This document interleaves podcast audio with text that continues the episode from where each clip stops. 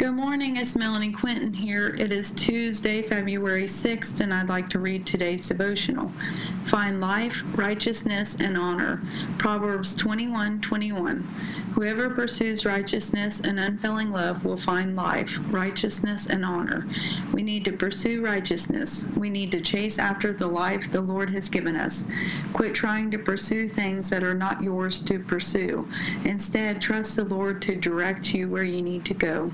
He is faithful to lead us down the righteous path. He is faithful to show us honor at just the right time. Honor the Lord, and you will have honor in your life.